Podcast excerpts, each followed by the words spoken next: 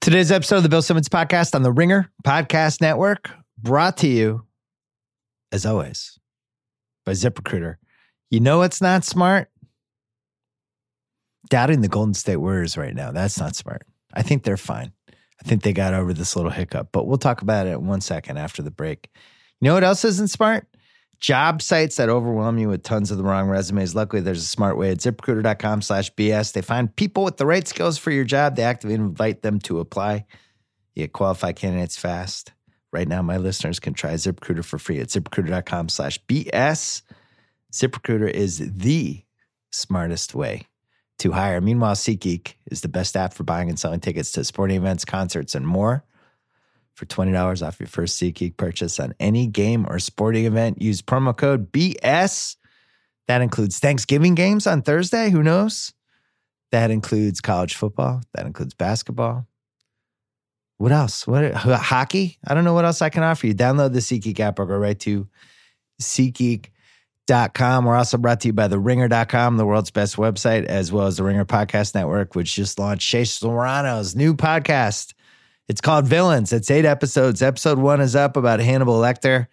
You've heard Shea in this podcast a cajillion times, and now we have his own podcast for him. So there you go for that. Don't forget to check out all the awesome podcasts we have on the Ringer Podcast Network. Coming up, Conan O'Brien, and I'm going to do some football picks as well. First, Pearl Jam.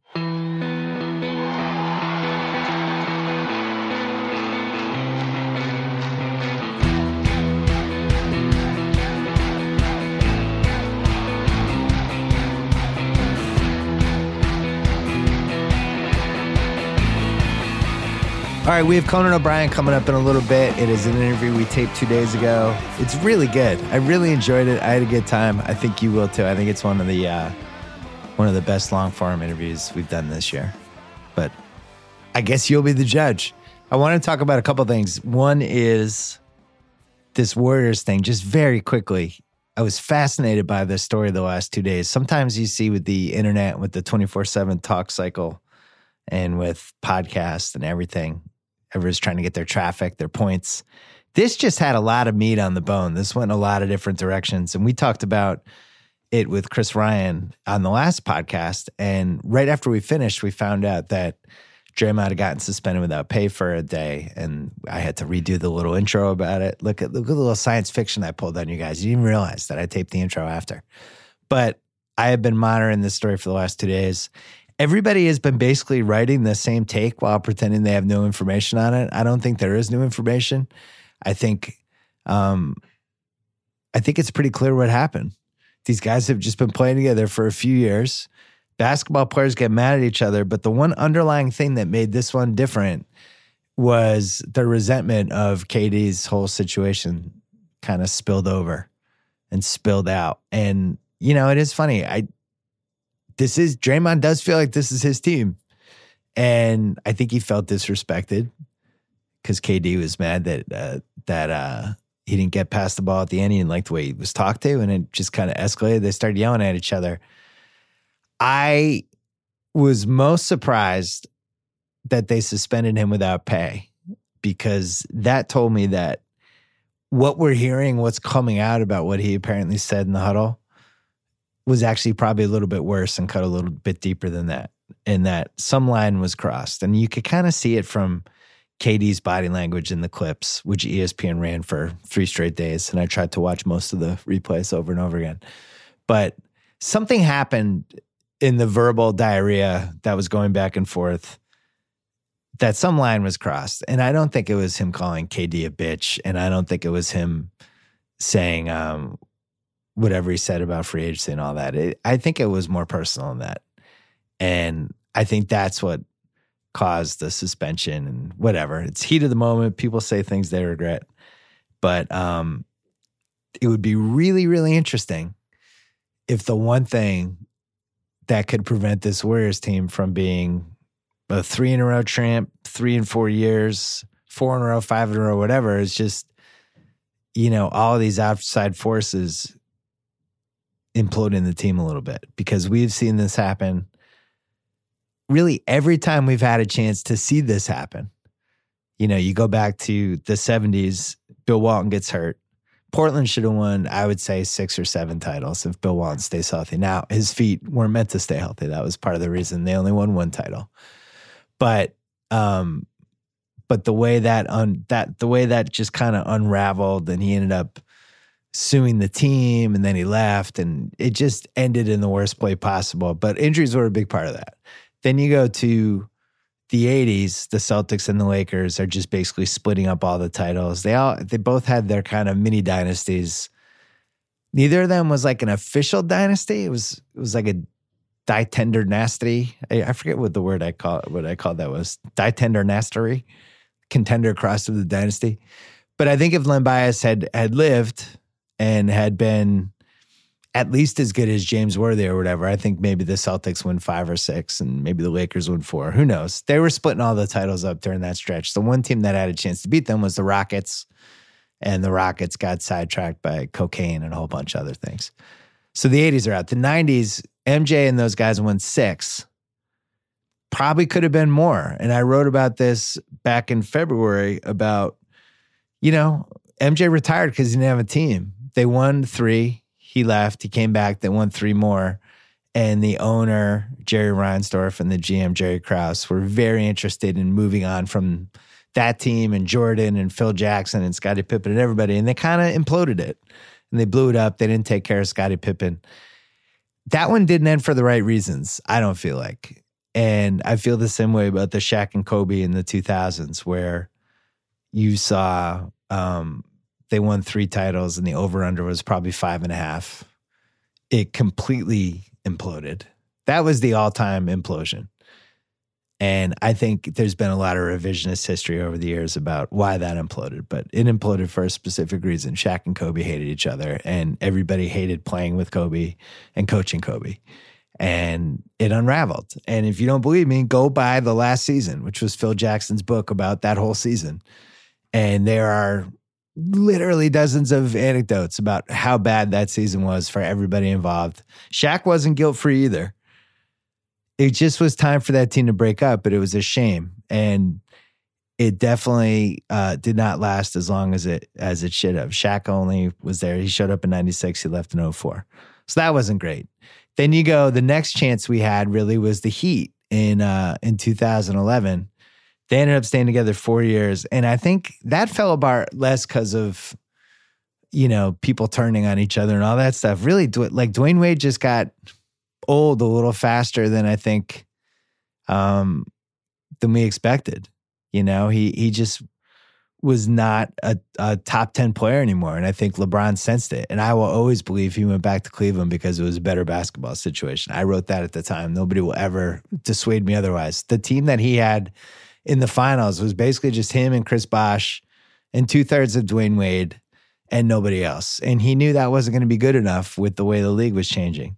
So he left and he went to Cleveland and he tried to build a new contender there. But, um, you know, I that had less to do with egos and more of just circumstance and time and the guys catching each other maybe a year or two too late.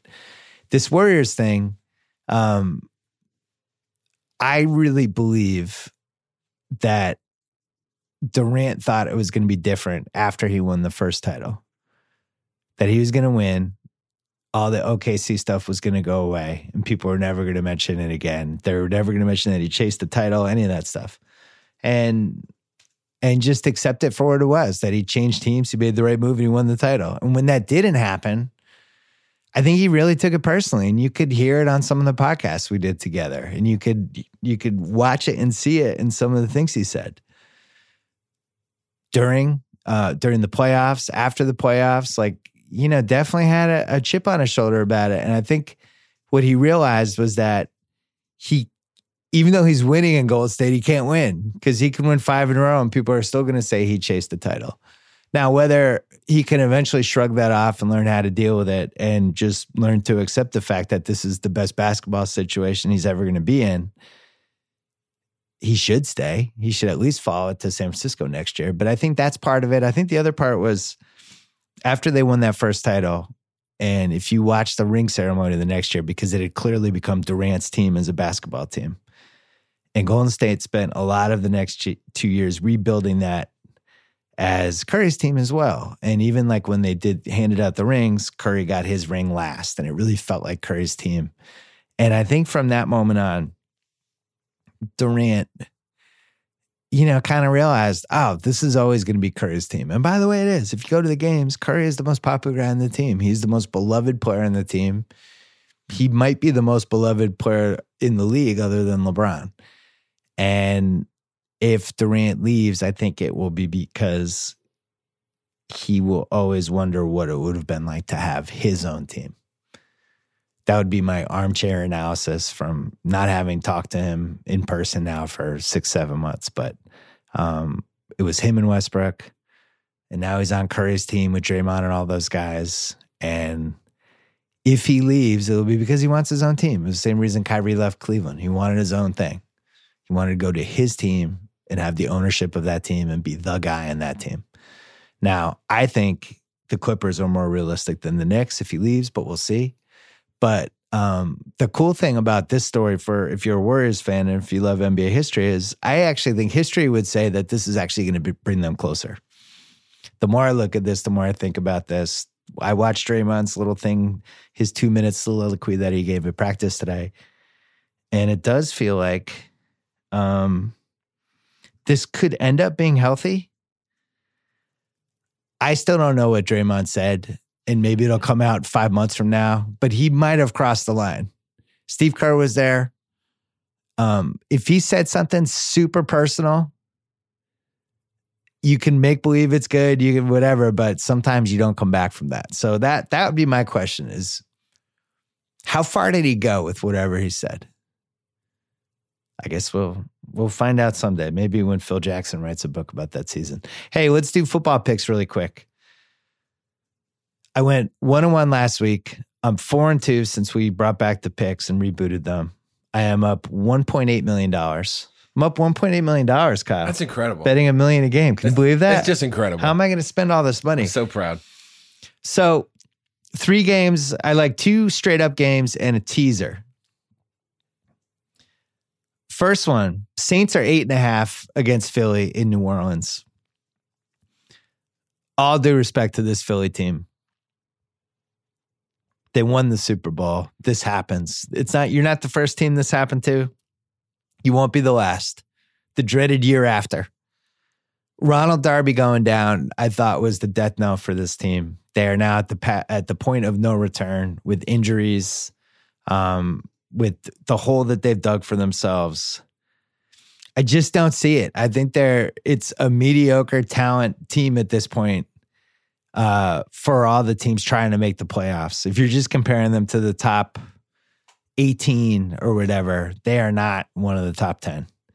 And I think this is going to get worse, not better for them. And I also, as you've heard me saying this for a couple weeks now, I think the Saints are just great. They, they would be my number one pick right now to um to win the Super Bowl. That could change in two weeks, but they're only given eight and a half at home. It's really starting to feel like Drew Brees' year. I would like to tease them with Pittsburgh, who we talked about this game with cousin Sal on Sunday night. Pittsburgh laying six in Jacksonville.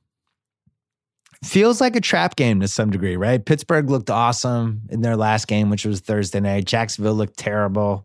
You never want to have the team that looked awesome going against the team that looked terrible. I think the problem is something's broken in Jacksonville. They uh their defense just isn't good anymore. I don't know what happened. Um the way it's been explained to me from third parties is that when you have a defense that's overachieving like that and doing great and kicking ass and they come so close to making the Super Bowl and they fall short, it's really hard to get that edge back, maybe. I don't know. Maybe um maybe they just overachieved last year and now they're they are what they are. I think they lost faith in Bortles. Um, I don't think they really have any chance of winning that division anymore. They're three and six. They would need a lot of things to go right, and they would probably need nine and seven. Could be the best possible record for them to win the division. I don't see it. But more importantly, this is a revenge game for Pittsburgh because Jacksonville has kind of handled their business the last couple years. I think this Pittsburgh's team the last five weeks has been excellent. I think this Le'Veon Bell thing pissed them off. I think weirdly they rallied around it. I like the way Roethlisberger's playing. I like the way they can move the ball.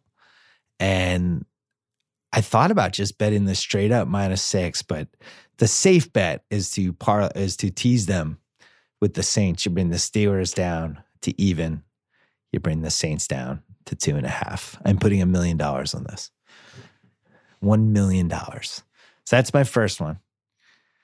Second one, Chicago is laying two and a half at home against the Minnesota Vikings. There are a few things I like about this one.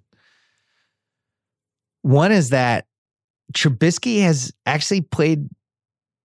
Kyle, you might have to edit this out if he sucks this weekend. All right. Trubisky's been pretty good.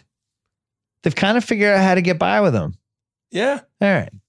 Uh, Tarik Cohen, I think he's due for a breakout game. In general, I just feel like the Bears are due for a kick ass game. I like their D, Khalil Mack's healthy again. That Vikes offensive line is awful. Adam Thielen is juggling two different injuries right now. I know this because he's on both of my fantasy teams. And I went to one of the websites and just red flags all over the place. Red flags were like coming out of my computer and assaulting me. And they're like, he might play, could play. If you watch the Vikings, you know he is the key player on that team. Even if the Vikes keep it close, and even if there's a chance for them to win late in Chicago, outdoors, great defense, or I should say a very good defense. We don't know if they're great yet. Has all the makings of the the Vikings driving down for the game tying field goal and Kirk Cousins gets strip sacked. Cuz that's what he does. He gets strip sacked. I love getting the extra half point. I can't believe this line's 3. I'm just delighted by this. Bears by two and a half at home. There's one other interesting thing here. Sal and I talked. I, I was like, we should have followed what the record of the teams that are about to play on Thanksgiving Day is um, the week before. Somebody at the Action Network was kind enough to actually run this data. Since 2015, teams went an impressive 14 and 4 straight up and 15 2 and 1 against the spread on the weekend before they suited up on Turkey Day. So that's a three year sample size. That's pretty good. Uh, the 12 years before that, not as good. 42 and 22 straight up, only 27, 33 and 4 against the spread.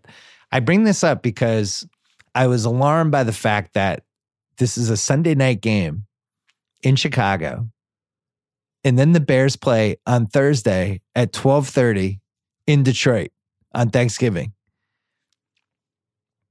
The NFL is the worst.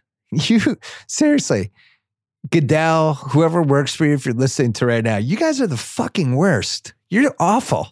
You're the worst. How do you do this?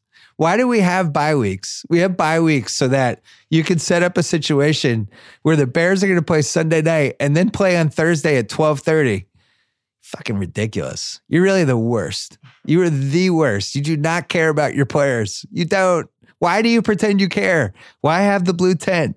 Why have the concussion spotters? You don't fucking care. You don't. Stop it. Anyway, I still like the Bears despite all of that. And the NFL is the worst. Don't ever forget this. The blood is on all of our hands. This is the worst fucking league. How do they allow this? Anyway, go Bears, minus two and a half. I have a million dollars on that one. Here's the third one. So they moved that Chiefs Rams game to Los Angeles on Monday night because apparently the Mexico City field was unplayable, uninhabitable. What? Really? Something bad was with the field. Huh. Could not imagine. You, you're surprised to hear this, I'm so surprised. you know that it's bad when the NFL says to itself, says to itself, wow, this might actually be bad for the players. The same league that has somebody playing on a Sunday night and then 80 hours later. Um, so they moved this to LA. You would think this would be great for the Rams. Wow. I think there's going to be a lot of Chiefs fans there. We saw in the Chargers game, there was 25,000 Chiefs fans, it seemed like, out of 30,000 people. You, uh, you basically have the Coliseum at night, feels like a track meet. I don't love the way the Rams are playing. I think their offense is lights out. I think they can score against anybody. You can run on them. You can move the ball wherever. They can't close big leads. So even if they're up 10, you know, four minutes left, um, they could still get give up the garbage time touchdown. You know, Lombardi pointed this out on GM Street this week. They they run it up on offense because they don't trust their defense. So they'll be up 38 to 27 with six minutes left in the fourth quarter, and they're trying to score a touchdown. They're acting like it's second quarter because they don't want the other team to get the ball back down 11 because they know they can't stop them. I was stunned by how uh, Seattle was able to run the ball down their throats, and uh, and I just don't think they're they're good enough defensively right now. So that extra half point weirdly becomes important. I think the Chiefs can win this outright. I'm not sure if they will, but I think they can. The Cooper Kupp thing is interesting. Josh Reynolds is the backup. He comes in because the the Rams they basically they play this they play the Madden offense. They play the one running back with the three receivers and the tight end, and they don't really mix it up from that from that formation. But you know when you play Madden and they have the hundred different variations off the one formation, that's basically what they do. I like Josh Reynolds. I actually picked him up in fantasy a couple weeks ago because I felt like he had a chance. You know, if one of those three guys got hurt, he had a chance to just go in and get the job done. So I I don't know if they're going to miss Cooper Kupp as much as it feels like because I do like Reynolds, um, but you know they only have the three receivers. If this turns into a track meet, they might wear down in the fourth quarter. Who knows? I don't know what to expect, but I do expect a close game. I do think the Chiefs are good. I do think either team could win this game. And, you know, there's one other thing that's at stake here. Just mark, mark this down. MVP odds right now Mahomes is even, Drew Brees is plus 175. If the Chiefs lose this game, I think and and the Saints beat uh they win their game against the Eagles convincingly, or they just win it. I think Brees becomes the favorite. So I'd kind of recommend the Brees plus 175 unless you think the Chiefs can win this game. Because if the Chiefs lose this game, I think Brees becomes the MVP favorite. So mark that one down for you. In the meantime, I'm betting a million dollars on the Kansas City Chiefs plus three and a half in LA, which gives me these three picks Bears minus two and a half, Chiefs plus three and a half, and New Orleans minus eight and a half, teased, six point tease with Pittsburgh minus six and the NFL being the fucking worst. You guys are terrible. I can't believe you did this to the Bears. You should be ashamed of yourself. Uh, we're to take a quick break. Coming up, Conan O'Brien. Let's face it, guys are terrible at taking care of their health. Studies show that 70% of guys who experience erectile dysfunction don't get treated for it. That's bad. The thing most people don't realize is that ED is like a check engine light for a man's body. It could be an indicator that there's something more serious going on, like a heart issue or diabetes. Thankfully, our sponsor, Roman, has created an easy, discreet way to get checked out by a doctor and get treated for ED online. It's a one stop shop. Licensed U.S. physicians can diagnose your ED, then ship meds right from their farm- pharmacy to your door. With Roman, you don't have to wait in waiting rooms, deal with any awkward face to face conversations, or make any uncomfortable trips to the pharmacy. Just go to getroman.com slash bill, fill out a brief questionnaire, chat with the doctor, get FDA approved medication. For real. It re- it's recommended by your doctor. It's all prescribed online. It's delivered straight to your door, discreet, unmarked packaging. Hey, go talk to the doctor. Erectile dysfunction is a problem that guys don't tackle, but it's really important. And now with Roman, it's easy to take care of. For a free online visit, go to getroman.com slash bill. All right. It's not often we get to welcome somebody into the podcasting ranks. Conan O'Brien, you're doing it. I'm doing it. You have your own podcast. I have my own podcast. I determined, first of all, I may have had some false information. I was told there were very few podcasts out there Yeah. and um, that I was getting it on the ground floor. and uh, so It's like the, yeah, it's definitely not the ground floor, but we need you in the podcast. I was world. also told it was a cash cow, that it's just going to throw off a that might be of. true for you. I don't think so.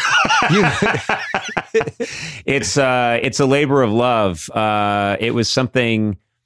Um, it's actually had this concept for a little while ago, which is I have I had a Christmas party and I realized everyone at this Christmas party, ninety nine percent of them, and this has been true every year, uh, are people that work for me. I employ them, and I really do like the people I work with, and I'm friendly with them. And I thought, I don't, I, got to make some friends You're in your own work bubble. and yeah, I'm, I got to make some friends.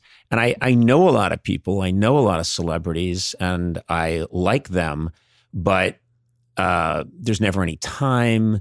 You know, I don't spend much time making friends with them. So this is a quest. I thought, you know, I'll do a podcast and I'll get them in there and just pretty much put them on the spot and say, why did it never happen with us? We we we get along, we're friendly. Uh, what's going on? And it's great. It's funny. I really enjoy it, and they we end up talking about a lot of funny stuff. But um, but also some of them are really brutally honest. They're like, no, no, no. It's just there's uh, it's not going to happen. You know, um, and also you seem a little tightly wound, Conan, and it's good. I like that part of it. But, but in there is uh, mixed a lot of great anecdotes, and I do like interviewing people, and I like this format. I like being able to uh, talk and not in six minute increments, and then have to throw it a commercial. Do you know what I mean? We, I mean, that format is so frustrating in so many ways because it's how much how much prep do you do when you have the guest on? Like, do do you know they're going to hit certain stories? Because it seems like the stuff that especially breaks out from your show is when the guest has surprised you and gone on some crazy direction. Yeah, I always I learned a long time ago. I grew up um, watching Johnny Carson, and it dawned on me that the stuff that always made it into the anniversary shows. This is back when, in the olden days, when late night shows would celebrate I fucking love the anniversary. the anniversary shows, and, and Carson would wear a tuxedo, and his Yeah. sidekick Ed McMahon would wear a tuxedo, and they would show these clips. All of the clips were mistakes. Yeah, They were all mistakes. It was never remember that amazing thing sketch that we wrote. Greatness, I think, in in late night when anyone achieves it on any late night show is something gone wrong and the host exploiting it. So I like to have a probably sort of like a a good quarterback has a plan yeah. you have a plan and then you ditch it the minute the holes aren't where they're supposed to be and you go another way that's what i think a host should do is But you like your favorite guests are always like the Bill Burr, Norm Macdonald. This Yes. might go off the rails really Uh, fast. i mean yeah i mean uh, norm macdonald one of the great um, talk show guests of all time he invented something that why is there a man doing his taxes in the corner in he's this podcast he's typing notes in case we have to do Oh, it's just- breakouts. It's incredible. He's he's uh, you know it's very loud. He's audibly clicking away, and I really did think He's you have a guy. excitedly. You have a guy in the corner doing the books on the podcast while you're doing the podcast. Um, uh, no, Norm Macdonald invented this amazing thing that I've never seen anybody do before or since. It's kind of like he split the atom. It was that revolutionary.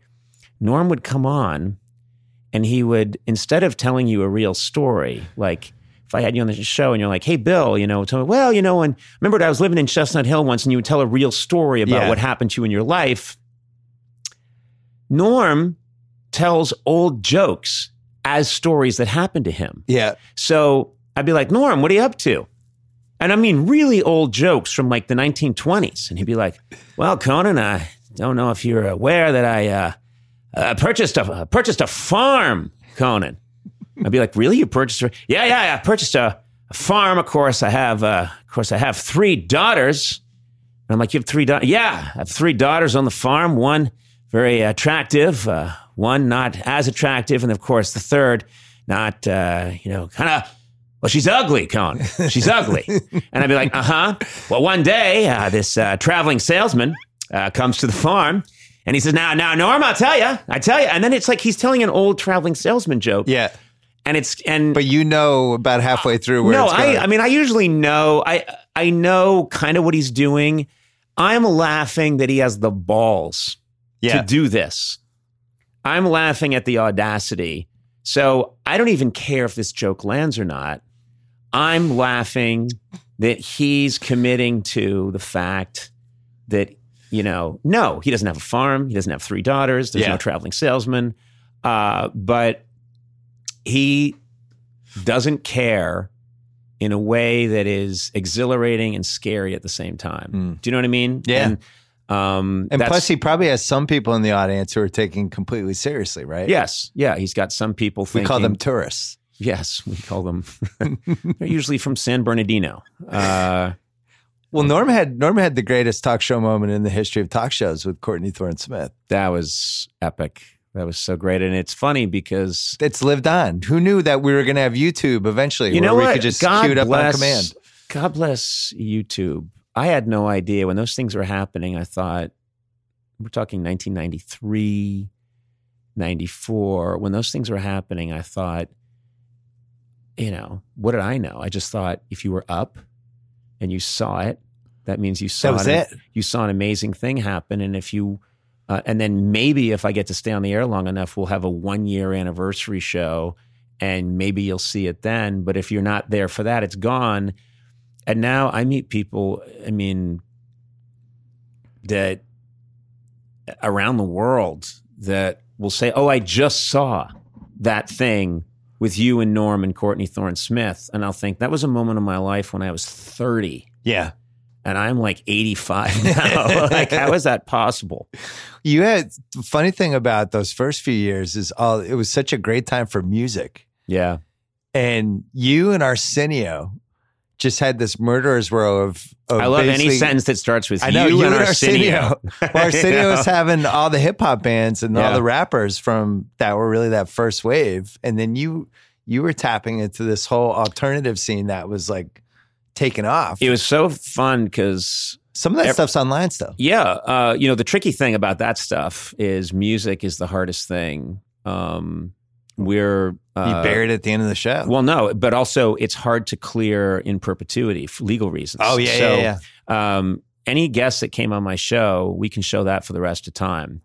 If a band comes on and plays a song, you can't clear it in perpetuity on the internet for legal reasons. So I'm really jazzed because uh, we're doing in January, we're going to come out with what I think will be the state of the art uh, website of all my stuff going back all through the NBC years, um, starting With- in '93 With the music, not the music Oh. the music we can't do but all of the comedy bits the interviews and we're digitizing it so it's going to look amazing and then you can if you thought you saw something happen on my show in 1997 but you think maybe i was high maybe that didn't happen yeah. maybe abe vigoda maybe abe vigoda got shot or maybe he didn't. I don't remember. It was late in the show and then there was some bumblebees. I don't remember. You can type it in and you will see that moment. That i'm really thrilled about. But the music i mean my first show was uh, with music was september 14th 93 and they said who do you want? And i said radiohead. And this was in 93 Yeah, that was a ballsy call. and I said point. Radiohead. I want Radiohead to do Creep. Bang! Radiohead did Creep on the show, and I remember from that moment on, we could have. It was just amazing. We could have anybody we wanted. I love music, and suddenly, it was a pretty incredible feeling to get to see all these people, and some of them were. I mean, uh, Gwen Stefani uh, came on with No Doubt when that first record came out. Just, I mean, all these sort of iconic albums, Yeah. and they would come on, and I look at those clips now, and then I come over. I look like a 14 year old Belgian girl. I'm always like coming over, like, "Hey, thanks a lot for coming on the show. well, we're going to take a break. We'll be right back." And they're always looking like, "Well, you're not going to last." Uh, but it was fun. It was a blast. Yeah. I'm, so, I mean, obviously, I've been watching talk shows since I was a kid. Like you, we're around the same age, like the Mike Douglas shows and Carson and all the different incarnations. And then when Letterman showed up, um, you know, and he would do his anniversary show, but he was making fun of Carson's anniversary show, but like Carson never realized it. Yep. The whole show was set up to make fun of the Carson show, but he idolized Carson. Yes. Somehow threw Carson off the scent of I'm actually making fun of this format. I think Carson. I'm going to say. I mean, Johnny was really aware and very smart. I think it's possible Johnny knew, but Johnny was so secure. He Oh, was the- in the early 80s, he was the- definitely. yeah. Um, well, also, I mean, but I think also with um, because that was his show. You know, it was uh, it was a Carson production, and and and uh, he knew that that Dave revered him. So I think Johnny would would have been fine with him making fun of the form a little bit, and he so revolutionized it. Dave. Were you that- were you, were you a giant Letterman guy oh yeah, at that Uh, time? Because I well- remember when Carson came, when Letterman came to LA and Carson came on the show. That was like one of the biggest moments of my life. yeah, I was like, this is this is vindication. Carson's coming on. yeah. That shouldn't be one of the biggest moments of your life. Well, I mean, sorry. I mean, when I was a teenager, I'm still. there weren't a lot of girls. What, okay, that's you're saying too much now. You should keep this. I'm to yourself. Yeah, yeah. Just make it. It was a really fun moment for me. It, Let's was. just rewrite that. I, I remember being uh, marginally excited about it. Good. There you go. Yeah. Very good. Yeah, I was Um, like, this is kind of cool. Uh, yes, I was. Uh, I was really influenced by. I, I was very inspired by Dave because that it was such a revolution at the time. You hadn't seen someone be funny that way, Yeah. and um, you know his tone was so original and spot on. I remembered watching the the morning show. My sister, I was leaving for school. I was in high school, and I had uh, I was I was late to go to school, and I was going out the front door, and it was like the spring or something. And I remembered my sister Kate shouting, "Get back here! You got to see this!" And so I Mm. went back in the house thinking this better be like, what is she talking about? And she was watching his morning show, and we I just I wrote an article about it for I think it was Entertainment Weekly when when Dave uh, retired that I called suddenly everything was wrong um, because everything f- was wrong. He didn't look like a host. Yeah. Uh, the set was wrong. It, it was not polished. The energy was wrong, and it was great. You know, it's the, the true revolutionary comedy should look wrong when you first see it Yeah. in, in anything or or art, it should look wrong. I think that's how. Um, and and so the next couple of years, um, I I watched him through college, and then uh, desperately wanted to work for him. I Did mean, you that- ever write in a viewer mail? I didn't write into viewer mail. Did you? I did. I was I'm I was in high school and I really wanted to make it. But it might even been like eighth, ninth grade initially, but never made it. Yeah, Always was waiting on those Thursday nights. could still happen on his new Netflix show. Does he do viewer mail on the Netflix? No, he show? If I he does, I'm I'm gonna mail. it'd be hilarious if he did. if, he just- he, if he went back to stuff from '83 on the on the and was doing it while Obama's sitting out there, that'd be hilarious. What you were saying earlier about how stuff would be on and then just disappear. That was what the I used to tape the Letterman shows on the on VHS, but if you missed one or if the tape didn't work, that was it. It was just gone. There's no record of it, and now there's record of everything. You know, Yeah. every moment somebody has, there's videotape of it. Yeah, I uh there was. I mean, we sound like Oh, we, we are. sound like really we old sound like old guys. Yeah. uh, we're we have a little sterno going. We're cooking some beans. we're in the woods talking about those olden. T- we're we're both uh, Bill and I are whittling right now. Yeah. Well, I tell you, oh, there was a time when on television, but it was very. It's very hard to explain to, you know, my assistant Sona, who came with me today. She she doesn't own a TV. You know, Yeah. she watches everything online, and and everything's immediately accessible. And I've had this, you know, I can pull out my phone and access any moment in TV history. Right. I remember the first time I went to the Museum of Broadcasting in New York. I was, I don't know, like 25. I think I was a writer on Saturday Night Live, and I heard about the Museum of Broadcasting, and I went over there and I, I requested. There was like an old woman there, and I said, I would like to see Jerry Lewis's monologue from his first late night show that's in was this epic disaster in uh, from you know September uh, you know 14th uh, 1962 and she was like you wait here and then she went away and then she came back a long time later and it was like Hogwarts you know there's a Yeah. there's an owl and magicians are there and she hands it to me and I put it into a machine and I put on the headset and I watch literally what 8 years later Yeah. just type in you know you can be anywhere in the world it's just type probably in online right now. Oh, no, Jerry Lewis it. had a late night show. he had a late night show that was um, a huge thing at the time. It was uh, he was the biggest star, and Yeah.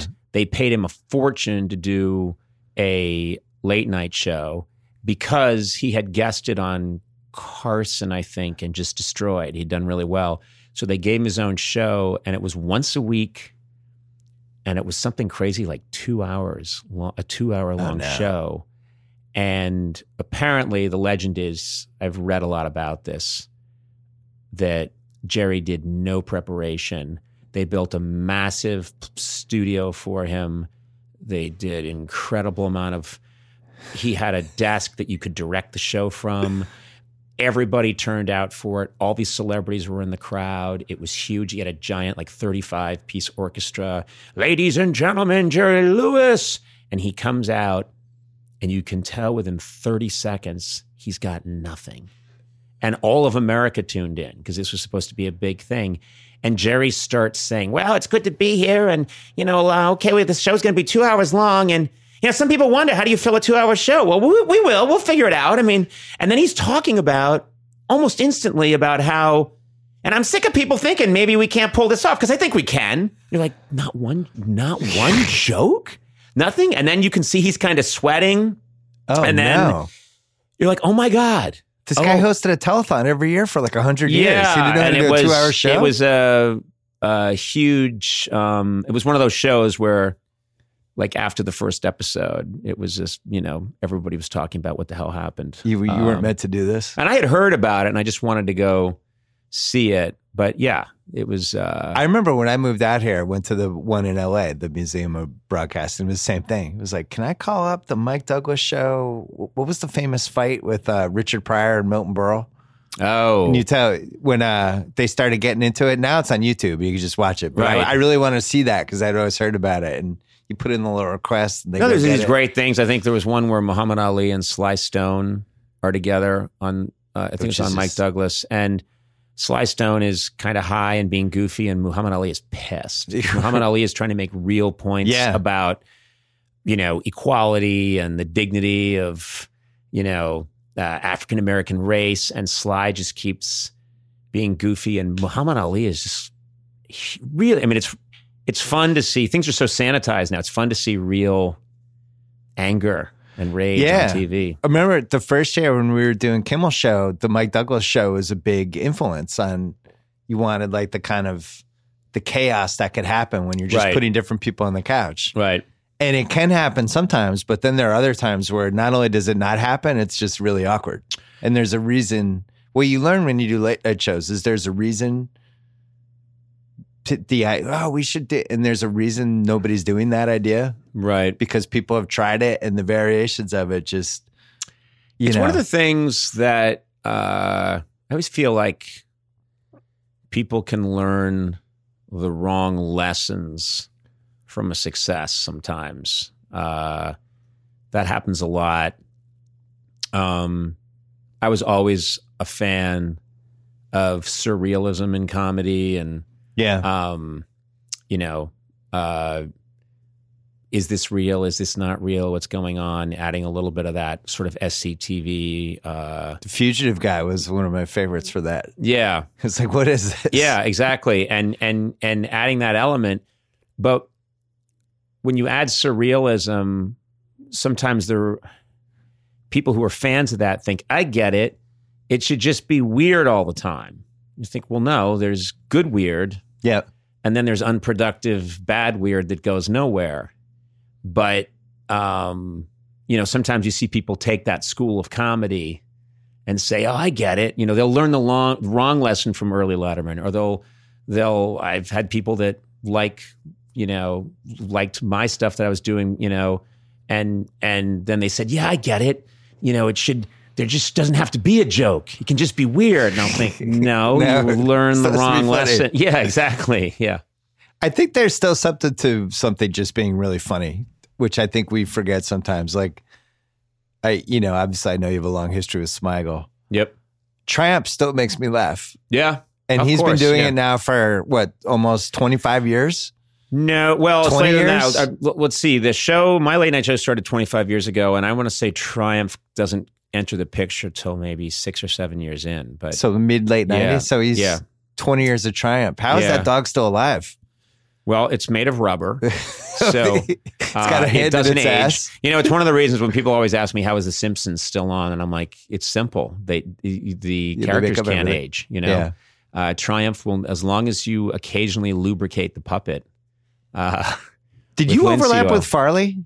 You at, did, at, right? At SNL, yeah, at SNL, I did. Yeah. Because they always said he was one of those like in a room was just funny all the time. Well, he you just couldn't get enough of it. Farley was exactly what you would think you would want him to be. Meaning, Yeah. you meet some people in comedy who um, uh, you think they're going to be their persona, and then you meet them and they're very serious and kind of shy, and you're a little disappointed. right. And then you meet other people occasionally that completely fulfill your fantasy of who they would be. yeah. And Chris Farley was like that. John Candy was like that.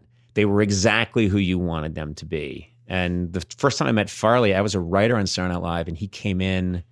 He was waiting to have his interview with Lorne. And so he wasn't even on the cast yet. He was just waiting to have his interview. And Lorne famously keeps people waiting. Yeah. So Farley was there. I'm not kidding. I think for two days. Oh, no. There's an office on the ninth floor that Lorne has right above the studio. Yeah. And so the second half of the week, when you're working on sketches and stuff, it's, it's you know Lorne is uh, Lorne is there, and he's in his office with the door shut, and he's t- he's on the phone talking to Mick Jagger or talking to Paul Simon, or you know Lorne's talking to those people, and whoever's has to wait for him just has to wait. Yeah. And so Farley was just waiting, and I remembered saying, uh, feeling kind of bad for him, and I said, um, I think I had met him before through Odenkirk at Second City, so I said, "Hey, Chris, I'll show you around." And Chris was like, "Oh, oh, okay, good." You know, he's he's doing that guy. Yeah, oh yeah, you know, super, super humble Midwestern guy and bowing a lot and giggling and he and then I took him out and I started doing a fake tour, uh, just through the studio. And I was like, "See those cables over there? We call those cables, you know, and they're held by that cable guy right there. There's old Joe. I mean, I was n- giving people the wrong name. Yeah. See that guy carrying that board? Well, you'll learn more about." And and Farley was cackling and we were just fucking around and he got on the show obviously he was hired instantly once he finally got in to see Lorne and then uh, I think the Chippendales thing that Yeah. I think Downey wrote for him once he did that which was pretty early it was it took was off over. from there yeah What year? What was your first year at SNL? 80 I started at the very beginning I got hired in late 87 so it was right at the beginning of So it's right when the show was really coming back. I timed that one. I mean, luck. I'm, I'm, I'm not saying I timed it. I'm making a joke. I really got lucky. I showed up at SNL. I remembered at the time You came from not necessarily the news. came from not necessarily the news. Good and show. then and then uh, I had a rule. My writing partner Greg Daniels, who's gone on to create. Yeah. like, what's he hasn't really done much. so. Yeah, exactly. Poor guy. Um, I'm going to pass the hat for him later. Uh, um, yeah, he drives uh, two Bugattis that are tied together with electrical tape. Uh, you've never met a more frugal guy who's you, you'd have no idea. But he, um, I used to have a rule with him when we were writing partners. I was like, we will not take any sit. We will not write for a sitcom. Yeah. I was very strict, and I had had high standards. I had, I did. I had high standards, and I would, I've literally said, we will starve before we will do this, this, this, or this. We're not going to, you know. And then I had this rule, which is was pretty at the time. If you think about it now, there's so many funny shows. There's a million funny, different kinds of That was shows. not the case 25 years ago. No, and I had, I just said, um, I said uh, we can work on not necessarily the news because that's a good place for us to get started. After that, our first choice is Letterman, and our second choice is Saturday Night Live. And Greg was like, "Okay, what else?" And I went, "That's it." so this is a story that people would probably hate, but we got a gig at Saturday Night Live. I went out there. It was not my first choice. I remember thinking, well, that's kind of past its prime. So SNL had had Eddie was Eddie had left. Then they That- had that, that- weird transition year. had that weird Jr.. transition year, and then it had a year. Then he blows up the cast and gets Yes, the Phil Hartman, Dana Carvey yes, cast. and then I come in. I step into that just as it's starting to pick up steam, and you have two of the greatest cast members in the history of the show. Well, Phil Plus, Hartman, Phil Hartman, best utility player in the history of comedy. He, can- has to be on the all-time cast. Yeah, he has to be If because seven, nine, whatever, he still has to be in there somewhere. Yeah. Um, just him and Pete Davidson. Uh, I just threw that out there. I don't know the guy, but anyway, um, uh, yeah, Phil Hartman. When you think about it, Phil Hartman could play convincingly a father who's meeting his daughter's date for the first time, Right. a square father. He could play a convict. He could play a juvenile delinquent, Game I mean, show host. game show host. He could be he could be Frankenstein. be a 1920s actor. it can be anything. And uh, we used to call Unfrozen him. caveman. He used to call himself Mr. Potato Head because you could just take the pieces off and put in new pieces. In. Yeah. um, yeah. Him, Dana Carvey, On Fire, Jon Lovitz, um, and then you know I got to give it up for And then you the women the were women really were good. absolutely amazing, and they were communities like Jan Hooks, one of the best, uh, I think, cast members of all time. Uh, Nora Dunn. I mean, just the fact that that these and, and then while I'm there, the people that showed up while I was there. Farley shows up while I'm there. Mike Myers. Mike Myers shows up. I remember the first day he came in and he had a uh, leather jacket with the Canadian flag on the back, and he was super, super. Is that true? Yeah, super. Super. A leather jacket with a Canadian flag on the back? yeah. It's it's it's really opposites when you think about it. It's a badass jacket with the Canadian flag that says, "Please, I don't want to offend you. I'm here to I'm here in your bar. I just pulled up on my motorcycle, and I really don't want to Yeah. offend anybody." Uh, and then uh, Sandler shows up Yeah. when I'm there, and Spade and Rock, and everyone's roaming around the halls. They're all kids. Um, Did you fit in with those guys or were you I like the. Harvard guy? No, it was actually kind of nice because I didn't feel like uh, I didn't feel like I hung out with. I worked Smigel, Odenkirk, Greg, and I were like a unit. Tom Hanks used to call us the Boiler Room Boys Yeah. because we were just these guys that were always awake. We never went to sleep. We never changed our. We dressed like we were still wearing the clothes that we wore in college, um, which is not good, by the Yeah. way. And uh, and we would stay up and just write really weird stuff and uh, and roam the halls, and we were always available. And so That was probably the best three or four year stretch for weird, quirky, couldn't be repeated SNL sketches. and those were my favorite. Yeah. Because now li- they now they love to do the same one the 20, 21st time. That was like it was on one time. That was it. Yeah, that was my my favorite sketches to write were usually in the uh I would say 1240. Yeah, yeah. And you know what's so interesting? Later on I get a late night show and it's at 1235 on NBC. And that was your that wheelhouse was time. my wheelhouse is people are sleepy and I and and my favorite sketches that I ever worked on are you know, wait a minute. Did I just see that or was I kind of half asleep? That was weird. Seth And- Meyers called those the 10 of 1 sketches. Yeah. Where uh, Yep. I think the first Barry Gibb show was like they just threw it on at 1250. Yeah, yeah, yeah. That's like kind of when you throw those in. And you kind of want uh that's where weird stuff can grow. If you Yeah. think about it, it's you can grow really weird mushrooms if the temperature's just right and there's not too much light. There's not too much light. There's not too much heat. I mean, when the show used to begin, you have to have the big sketch. And you look at the show now and it's what's their take on Trump this week and Mueller and what's their take on Kavanaugh and who's the big star they've flown in from LA to. And there's a lot of heat there. And it doesn't always, it's not always conducive to like the most fun comedy. you know? Yeah. And then if you uh, look at a little later on, there's less pressure and you got a weird sketch and it's not really about anything, but it. I'm trying to think some of those. like Jack Handey, for example, is one of my Right. all-time favorite SNL writers, and he would. I mean, he wrote Toonces the Cat, but he also wrote these. He'd have these great. All of us would couldn't wait to hear his sketches read at read through because, you know, he'd he'd write. He'd have such great ideas like uh, James Bond getting captured by the villain who has a giant lair in the volcano, but the lair isn't finished yet.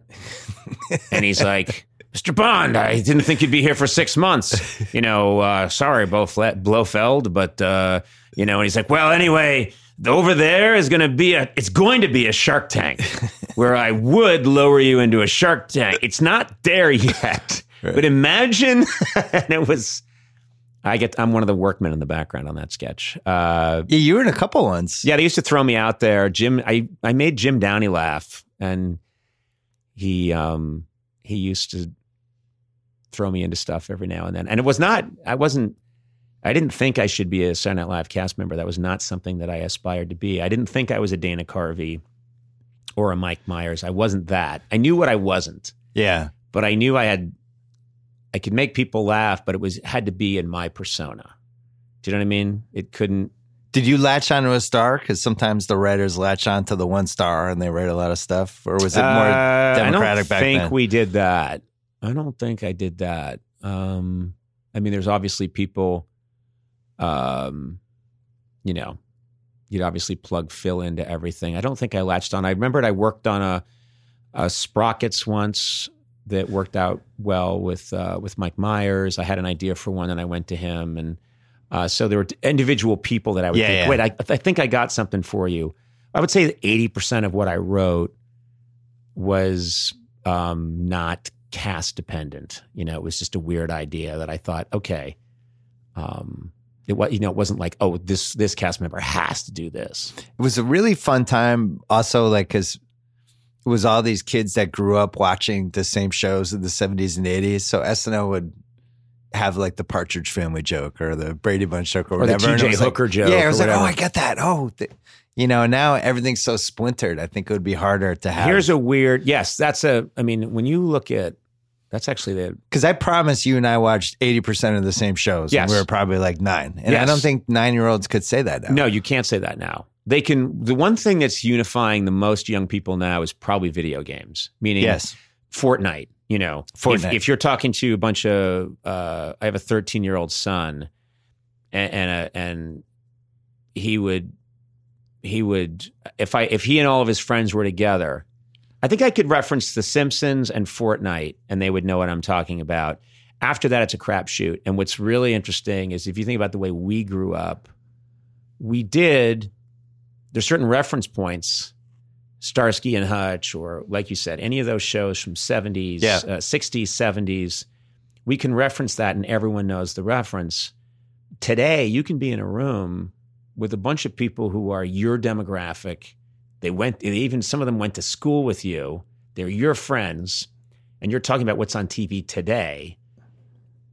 You'll each list 15 different shows, and there will be maybe one overlap between two of you. Do you know I what I think mean? The Office has gotten to that point to some degree with the under 30 people. yes. Well, it- now it's being rewatched. The Netflix Yes. Netflix has done it with that and with Friends, And more and more with uh, Parks and Rec, too. Is Parks up. and Rec. I think Um, The Good Place is starting to head that way too. But it seems like they're all rewatching because those 22 minute comedies are so easy to just you bang out a season in like four hours. Also, Six hours. I think what's really smart is stuff without a laugh track, um, Mm. stuff that's not shot before a studio audience. Something happened culturally, and I maybe be might be reality television because, um, but people like things that have that documentary look and feel. Yep. And so when you look at a sitcom now where someone makes an entrance and there's applause or there's laughter, you know, and and then they leave, it immediately feels fake and hokey. And I think there's a whole generation that looks at that and thinks, what the fuck is this? I felt like Shandling was the first one who kind of flipped that when he did his Showtime show. Yeah. He would have the fake applause for Yeah. everybody that walked in. And it Yep. was the first time I was like, oh, he's making fun of Yes. because you know you watch those old good times episodes now or said like they'll be on some random channel and the audience was so involved in the show Yeah, and you you also watch things like uh, Happy Days from yeah, Happy Days is another one yeah 1978 or 1979. Fonzie makes an entrance. They're- they're- I mean, first of all, the, if Happy Days wild is, applause Happy Days is interesting because the first season is single camera and actually kind of cool, and there's no studio wanting. it looks like American Graffiti yeah, almost. and it's actually very good. Then it switches. Happy Days switches to, I think in the second season it switches to. Um, it's shot before a live audience.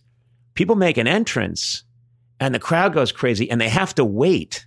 So Fonzie comes in and he's mad because he just found out someone stole his motorcycle and he comes in and he's mad and everyone's like, woo! And you see Henry Winkler having to wait for like five minutes Yeah. and still pretend to be mad while he's acknowledging. And you're like, this is weird. You look Yeah. at it now and it feels fake. I remember that happened to Seinfeld with Kramer for like a season. yeah. Where he every time he walked into Jerry's apartment, the crowd would applaud. I think they told the crowd not to applaud. Yeah, yeah, But yeah. he would do the same thing. He'd be like, Jerry! And then Yes. and he'd have to wait three seconds, And then everyone has to just wait on their line. Yeah. Yes. I I think you're right though about the single camera. But that's why I think the it's like office, a reaction to it. Those those um, I think the a show like The Office is going to it. The reason it's so relevant to I mean, my son and daughter have watched every single episode of The Office. Every single episode. Yeah. they and and that's their sense of humor but when you think about it that show when it started on NBC was a very different look and feel to everything that had been a juggernaut for NBC before that which is Friends and you know uh you know Frasier and you know The one the one set where most things happened. I love then the, way I used to love the way uh, people are forced to sit on sitcoms.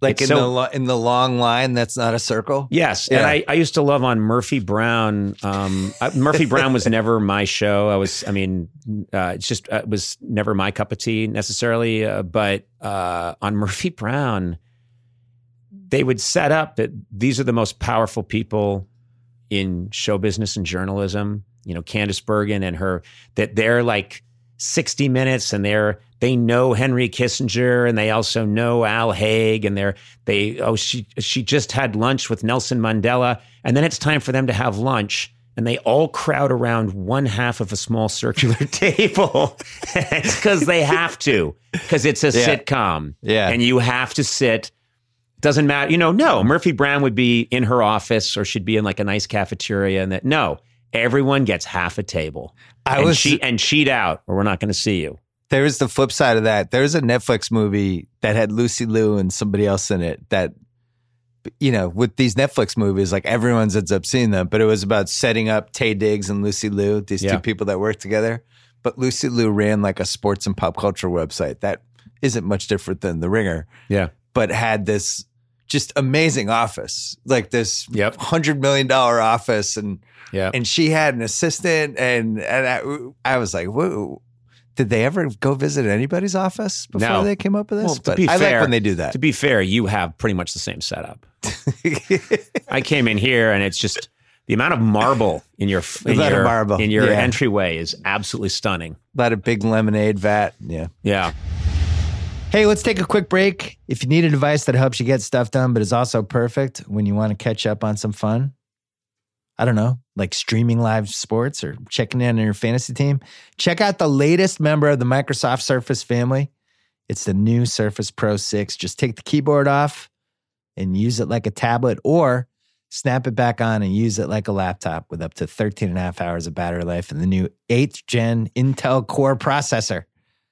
It's everything you love about the Surface Pro now, even more powerful. Check it out the new Surface Pro 6, the newest and latest member of the Microsoft Surface family. And since we're here, football season is heading toward the home stretch. If you have written off your fantasy team, I have some good news for you. Daily Fantasy. Oh, yeah. I'm excited to be playing on FanDuel this season. You get the excitement of researching and building your team each week, regardless of the outcome. It's never been more fun or easy to play. You can play in their Gridiron Pick'em contest, a free contest. All you have to do is pick winners, no spreads. 10K split amongst the top pickers, or you can play single entry, which is one of my favorites. I have a team this week that I almost want to give you the lineup because it's so gosh darn good, but I, I also want to win money and I don't want you to just copy my lineup. So I'm not telling you, but maybe I'll tell you on Monday.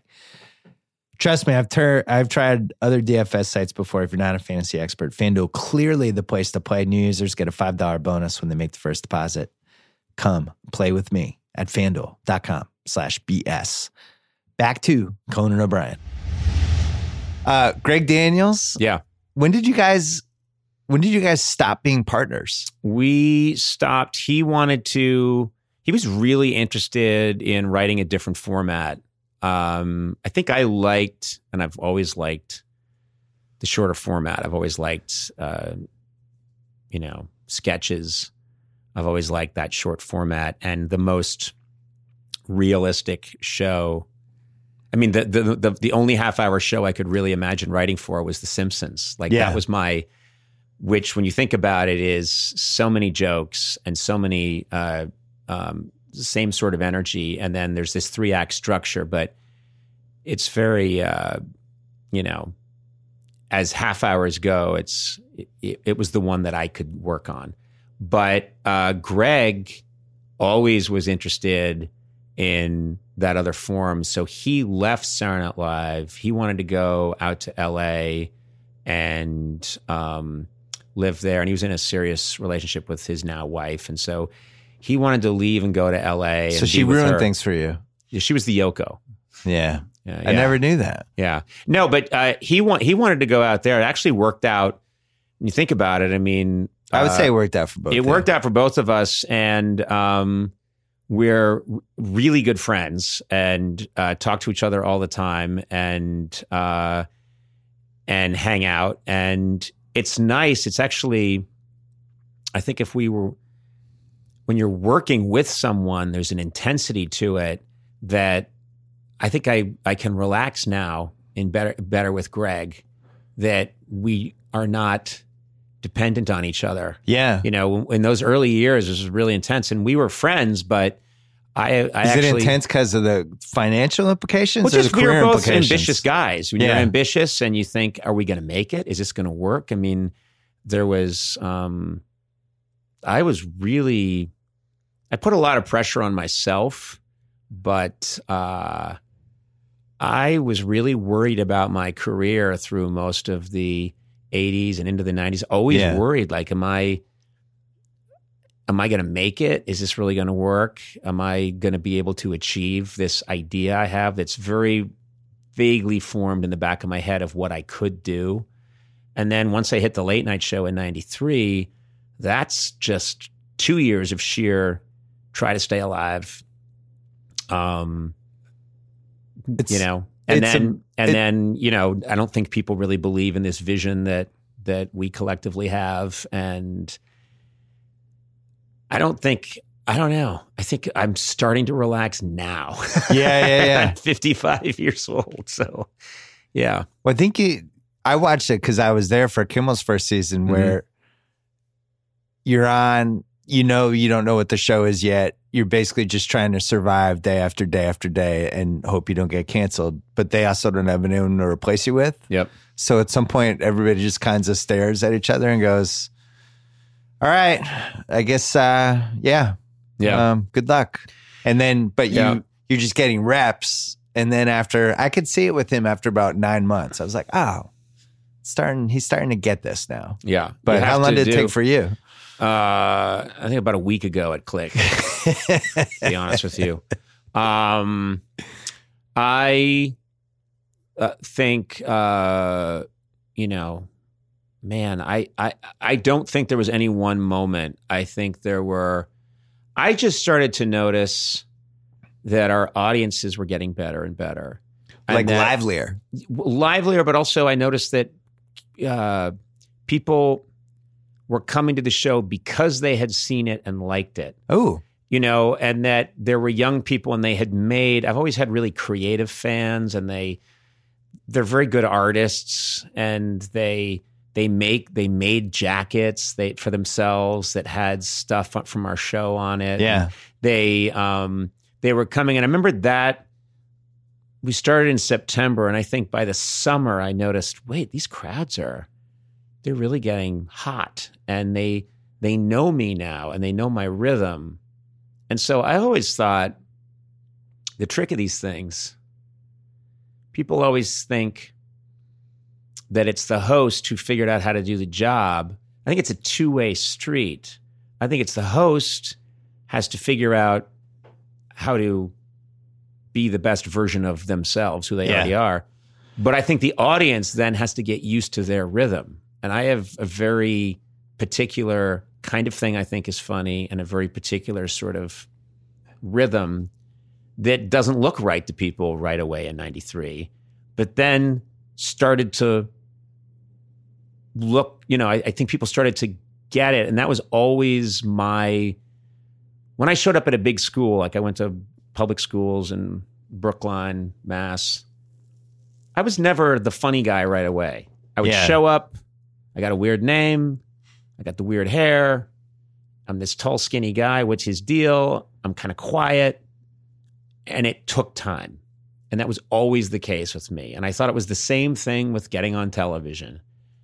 I'm new, I'm going to get picked on, you know, We found Letterman too. someone some like- yeah someone some yeah exactly i as i've always said many times i would not have liked me had i not been me because you know i was mad at nbc about the letterman thing so then they get a complete unknown and who is this guy so i understood the hostility i also knew this is my one chance Was there hostility though? I can't even remember at this point. It oh jesus yeah oh yeah because it There felt like there was also you had the Letterman versus Leno was starting at that point. no that was i mean you that was like you were obviously buried a little bit on the side. no, there was there was a period of intense.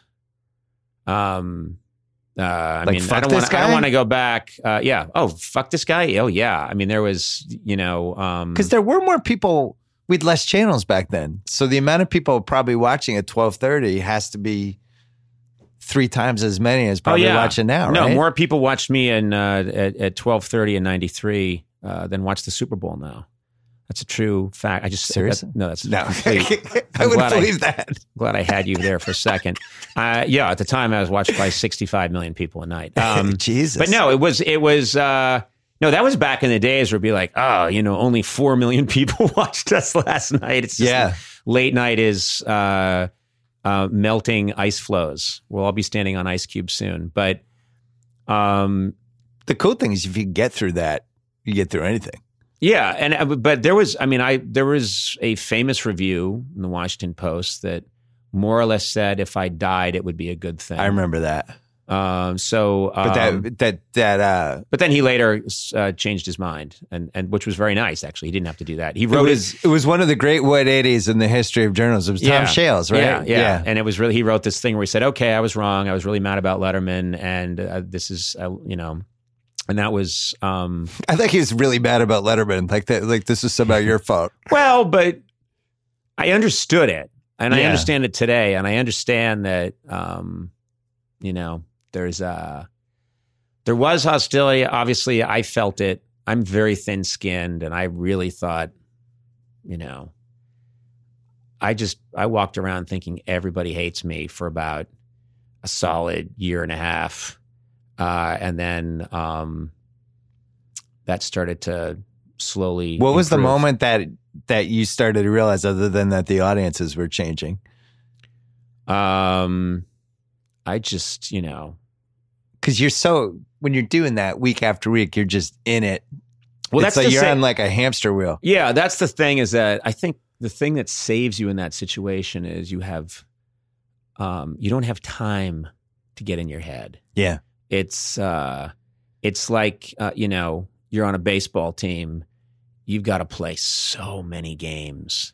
And so you can commit 3 errors in one game and be booed off the field, but you're back there the next day Right. Trying to go three you for just have to keep you know it's the repetition it's the cockpit time over and over and over again and then at a certain point um, you that protects you in a way from i didn't have time to read everything i didn't have time to know that i think playboy magazine that year that you know like in their list of like stuff for the year said you know y- you know, worst decision ever, you know, hiring Conan to replace David Letterman, you know, like that idiot Conan. You know, that was actually in a magazine. Um, and I saw it and I thought, oh, there's a centerfold in here somewhere. Is there nudity in this magazine yeah, too? that was the one issue with no nudity because they, wanted to focus more on how I sucked. Um, But uh, I think the the one thing that was good for you, like in retrospect, was you know, and I think Letterman had this too. Letterman, when his show was on those first couple years, he had this whole new generation of people that were coming up, right? Yeah. So his his staple guests were always Seinfeld and Leno and Michael Yep. Keaton and Tom Hanks, and Right. Was tapping into this new generation. yeah, And then you had a lot of the same thing because you had all the SNL people you worked with, but then you had this new generation of comics that were coming up, and you kind of had your people after. no, it's really a while. It is really fun that we quickly just you know got these people, and I think it's, you and Arsenio, I think. yeah, both of you guys. Again, when you think Arsenio, you think Conan. uh, we um, no, we were really fortunate because you you come up with your group and people that who, you you share their style of comedy,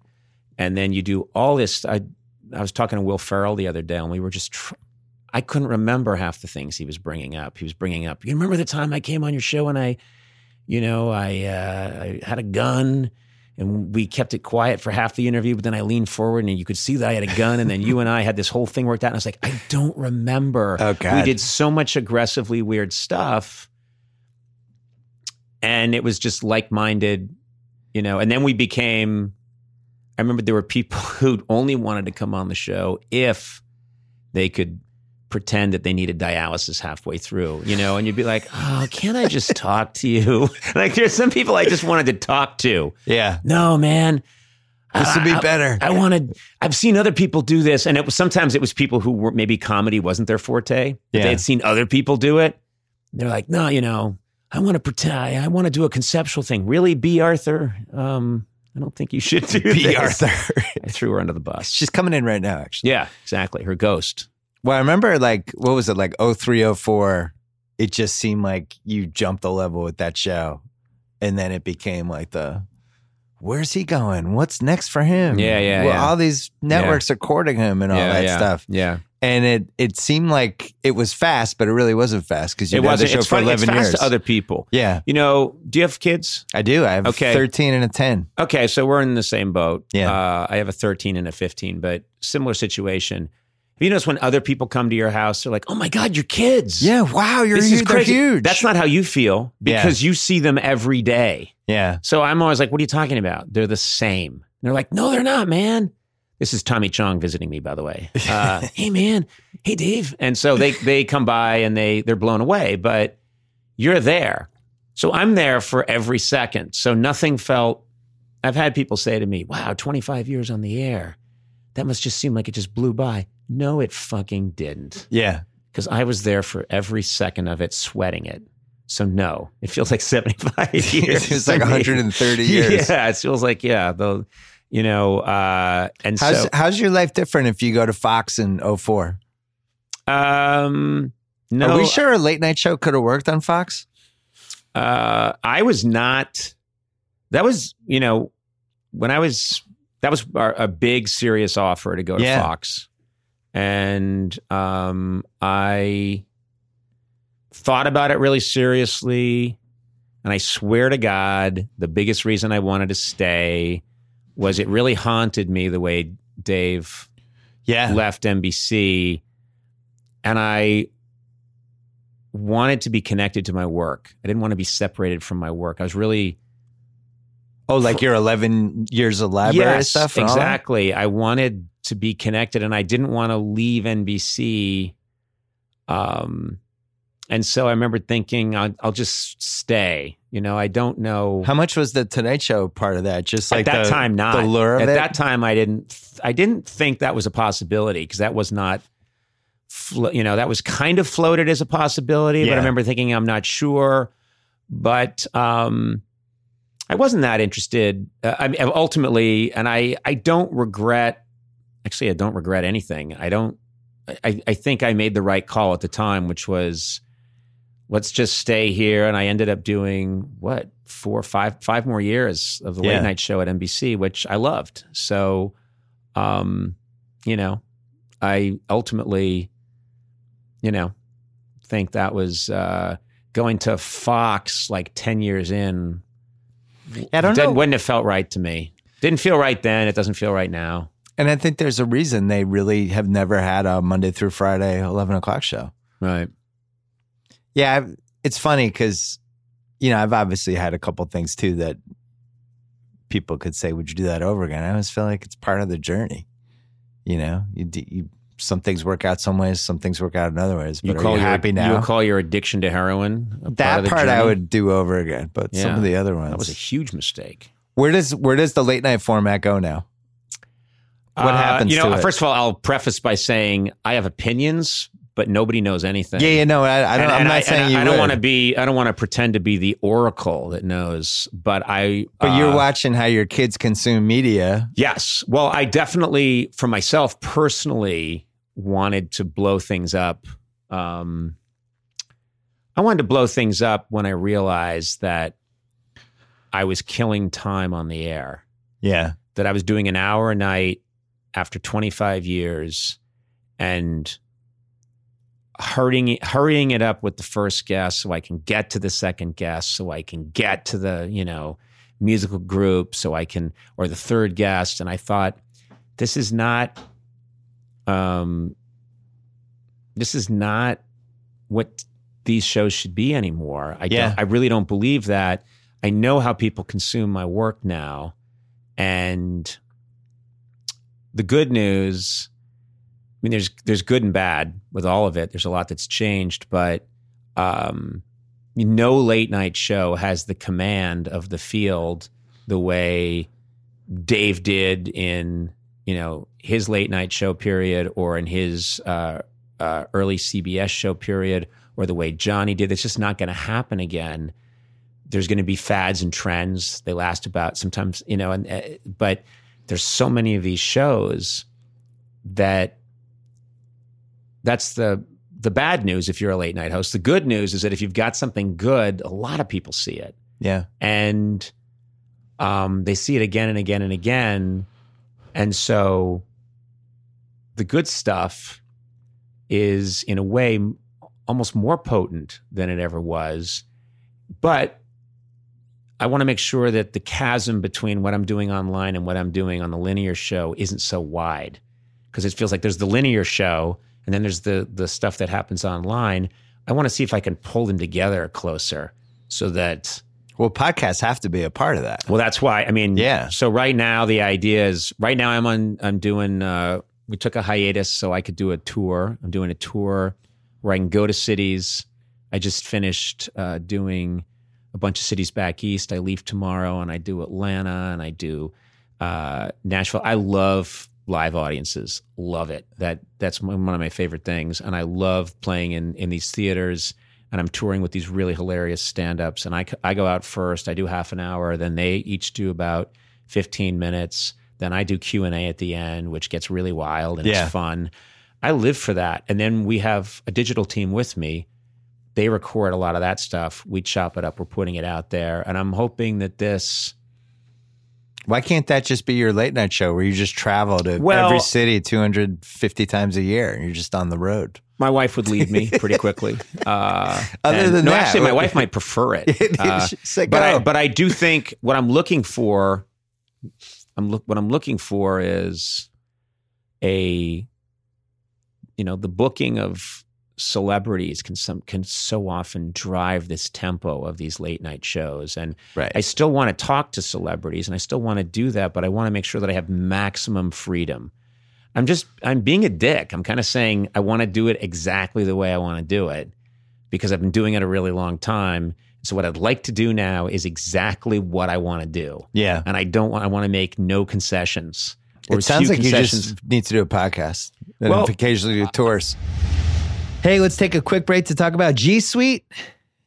It's a suite of cloud based productivity tools that includes Gmail, Docs, Slides, Sheets, and Drive. I use all of those things. Though these tools improve your work life both in terms of your experience and the outputs you create. Hence, their new campaign, Make It with G Suite. You know, when you have 20 identical versions of a document labeled final and no clue which is the latest, and you make another version, you name that one final, final, right? Well, with G Suite by Google Cloud, a range of work apps like Gmail, Docs, and Slides let you make real time updates to the same document without having to keep track of version after version of a product or a project or a product of a project. And since all the tools are cloud based, your whole team can access the same document and work on the same page at the same time. To find out more about G Suite's productivity tools, visit gsuite.com. Make it with G Suite by Google Cloud. And since we're here, I wanted to mention our new Ringer podcast, Villains, hosted by the one, the only, Shea Serrano. There's also heavy rumors after the uh, roaring success. I was on House of Carbs this week. I did food news, and we talked a little bit about 3 a.m. meeting with nephew Kyle. That might just be its own podcast. You think so? 3 a.m. meeting with nephew Kyle could be a happen. short one. Be a short one. Huh? Be short. just be I ate Chinese food, then I threw up. Uh, check out, keep an eye out for that 3 a.m. meeting with nephew Kyle, a podcast that has not been greenlit yet, but Villains with Shea Serrano has. Subscribe now on Apple, on Spotify, or wherever you get your podcasts. Back to Conan O'Brien. Yeah, I'm doing a podcast. Conan O'Brien uh, needs a friend that drops uh, the 19th November, and uh, You, yeah, I promise you, you're gonna love it because uh, I've been doing it. I can know, tell from your show. Like there were moments where you'd be like, "Oh, this should just keep going," but Yeah. it couldn't. And Can't. it's like, all right, let's start a commercial. And then I can't, It's kind of the 'cause- moment's over. Yeah, and uh, what's I've done about we banked a, a bunch, and I've absolutely loved them. They're it's a great, and also I have to say, I mean, coming in today and this isn't work. I mean, to me, this is this is a really great conversation that I'm Yeah. enjoying. It's nice to hang out with you and talk about this stuff, so it doesn't feel to me like, oh boy, you know, had to go grind that out. Um, Well, part of it is knowing who would make for a good podcast, though, which you let, which I kind of learned the hard way over the course of twelve years. But when you're on a bad podcast, it's like a bad date. Well, the other thing, have you noticed that when you don't know, uh, sometimes I've been on a podcast and there's no end point. It just could And, go on forever. You know, a, yeah. even a bad date, there's a natural, well, they brought the check. And so peck on the cheek and I'm going to get my Uber and I'll see you later. But when a podcast, when someone wants to really go deep, yeah. we're going deep here with Conan, and it's been, and you're like, wait a minute, I think it's been five hours. And they're like, now we're going to do some improv. And you're like, I'm looking. seven more. You feel like you're in a burning building, and you'd go out through the window if you could. So, you know, what? it- What about you and Greg Daniels working together? Good. One Oh, more time. yeah. Well, we did. We worked together on a show we really loved. Like writing a movie. uh, movie? No, I've never. I, I don't think I could. You write a never did that. Never wrote a movie. I never wrote a movie. What was the show you worked on that you loved? Well, we were we worked uh, on a show that was on TBS. We initially um, called People of Earth that we really liked, and people liked it. Uh, but then we had trouble keeping the cast. The cast kept having other things they needed to do. Uh, but it was a it was a show we did uh, together that um, we didn't create it, but but uh, Greg was the showrunner and it was my production company. It was just fun working with each other again. Yeah. it was a good time. I'm really jealous of the writing partner thing because I really feel like I, I just wish I had. You know, you need luck, right? Like, what if you don't meet Greg Daniels? Do you have a writing partner at that point? No, I was it has to be like the I was fit, not right? someone who was going to have. I didn't even think about having a writing partner until I met Greg, uh, and we met late in school. We met. Uh, we didn't really get to know each other till senior year. because you fill in the blanks for each other a little bit. Yeah, and and and and it was interesting. We we did complement each other really well, and uh, but also when you're starting your career and you're 21 and you're leaving and you're going to LA and all you've ever known is Boston. you need somebody else. I mean, all I knew was Brookline, Boston. That's Yeah. it for 21 years. And then you get on a cheap airline flight and you go to Los Angeles and you land here and you've got to make it in this weird business. Doing it with someone, a friend who's also yeah, an East Coast person who you can share it with, that was huge. I mean, I, I, I wish I had met somebody like that. I've always Koppelman and Levine, the guys who do billions. yeah, Those guys have been together for like 25 years, like a married Right. couple, but they just work really well together. And I, I went and I watched them on the set, and yeah. you know they're just on the same page, and I think Right. it's pretty rare. I can also see how it would go badly. it after could go four badly. years, Yeah. especially if one person thinks, Yeah. you know, the other or whatever.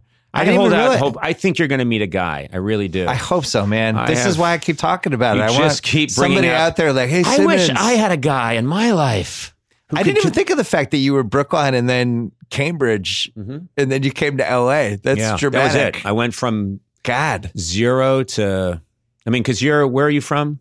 I was initially Chestnut Hill. Chestnut Hill. Yeah, I used to go to that mall. You know that big mall in Chestnut Hill? of course, that's I used to That's steal where I hockey always cards thought from I'd there. meet my girlfriend when I was Yeah. in high school and had bad skin. Yeah. And guess what? It didn't happen. Did you ever go to the dump and look for Playboys behind the Chestnut Hill Mall? My brother Neil used to go to the dump with his friend John Little, and they would throw uh, old TVs off the top of a mound and watch the picture tubes explode. That was my. It's a lot of great stuff at that there's a dump. lot, man. That dump, yeah. Yeah, I, my parents got divorced. I was there through seventh grade, and then my dad stayed, but I moved with my mom to Connecticut. So I Where was basically back and forth the next four years, Stanford. Okay, And uh, so I was like, I still felt like I lived in Boston, but I was really not there nearly as much as I wanted to be. And plus, the sports was like, Well, then it you gets really screwed up because you're amongst in Connecticut. It's weird because oh, you're like, you you're not know- in New York. You don't know. Like I've seen stores. I'll go into a store in Connecticut, like in sort of the Litchfield area, Yeah. and it's selling Yankee hats, Yankee caps. But then you drive two more miles and you're in a store and they're only Right. selling Red Sox hats. It's bizarre. And you think, this is weird. This is like living in Maryland during the Civil War. I don't know. Are you for the North or for the South? Do you know what I mean? I have no idea. It's very strange. And then Boston, as you know, is it's so kind of distinct. And then I- Connecticut is not Yeah. distinct. So I was just there.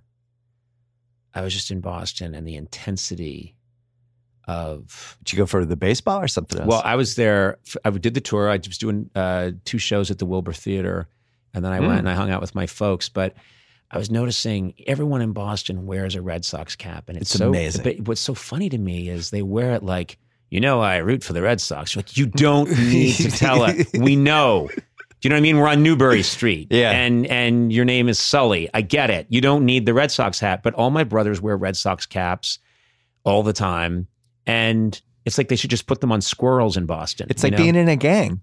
yeah, It's like our gang. But I so- went back for the two World Series games, and it's just it was the best of Boston. It was just Yeah, people showing up super early. Everyone's got drinks, and Right. I was sitting near the uh, between the third base and left field. We were right on the wall, and the you know they have the outfield umpires yeah, for yeah. the World Series. Yeah. So poor guy's like ten feet away, and you know the Boston people they they got to start talking to him. It's like, hey, Blue, you know, just for nine innings. The poor guy's like, God damn it, I That's what he hears. straw. That's what he hears in his sleep. Uh, I so I could only go to one World Series game yeah, because I was uh, I've been working so much. But there was one game and traveling, and there was one game I could go to. not the eighteen inning game. No, there was one game I could go to, and I knew there was one game that I had that Turner gave me tickets for. Oh, Game five. oh, So in LA, and I didn't know is there going to be a game five? What's what's going to happen? Turns out, game five. So I take my son, and we go there, and we're both wearing Red Sox hats and jackets. I've got this great jacket I got a long time ago. That's like a vintage Ted Williams era. ooh, And I have a Ted Williams story after this. I want to tell you, but uh, like a Ted Williams era baseball, the, the, the ja- a recreation of that jacket. yeah.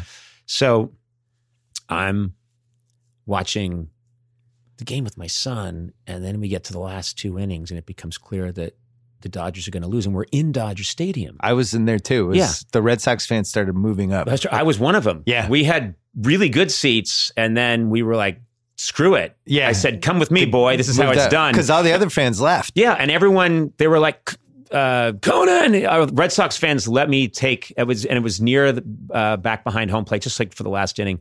But this is the difference between L.A. and Boston.